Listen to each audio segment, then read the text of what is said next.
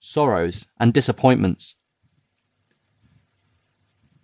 There are no difficulties in truth, and coming to truth, you will be freed from all sorrow and disappointment. Truth in itself is not hidden and dark. It is always revealed and is perfectly transparent.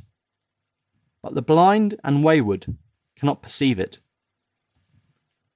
The light of day is not hidden except to the blind, and the light of truth is not hidden except to those who are blinded by self. Truth is the one reality in the universe, the inward harmony, the perfect justice, the eternal love. Nothing can be added to it nor taken from it. It does not depend upon any man, but all men depend on it.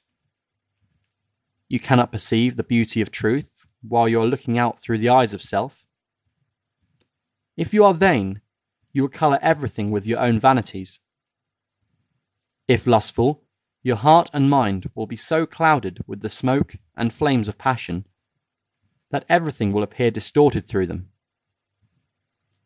If proud and opinionative, you will see nothing in the whole universe except the magnitude and importance of your own opinions.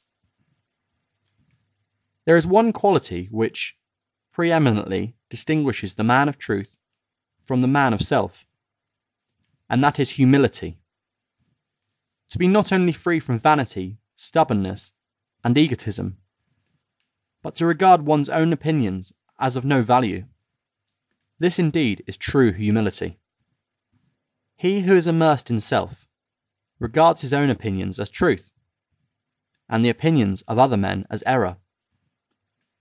But that humble truth lover who has learned to distinguish between opinion and truth regards all men with the eye of charity, and does not seek to defend his opinions against theirs, but sacrifices those opinions that he may love the more, that he may manifest the spirit of truth.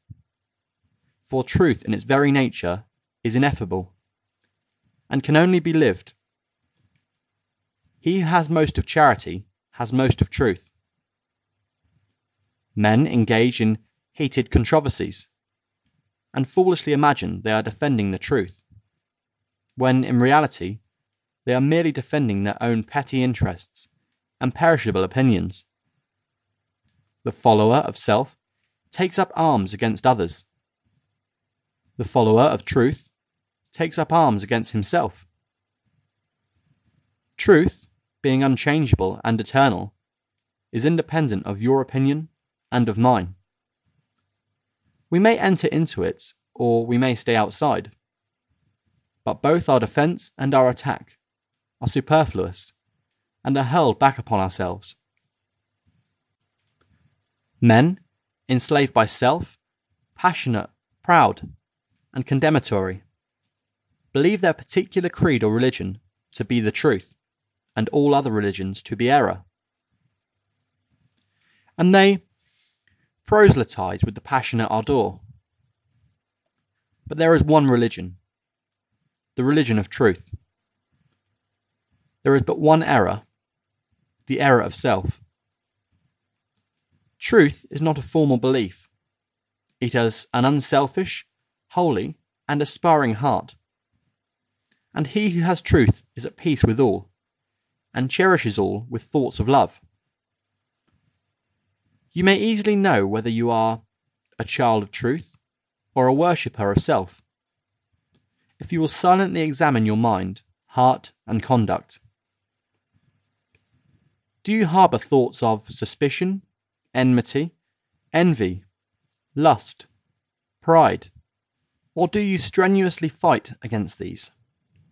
If the former, you are chained to self, no matter what religion you may profess. If the latter, you are a candidate for truth, even though outwardly you may profess to no religion. Are you passionate, self willed, ever seeking to gain your own ends?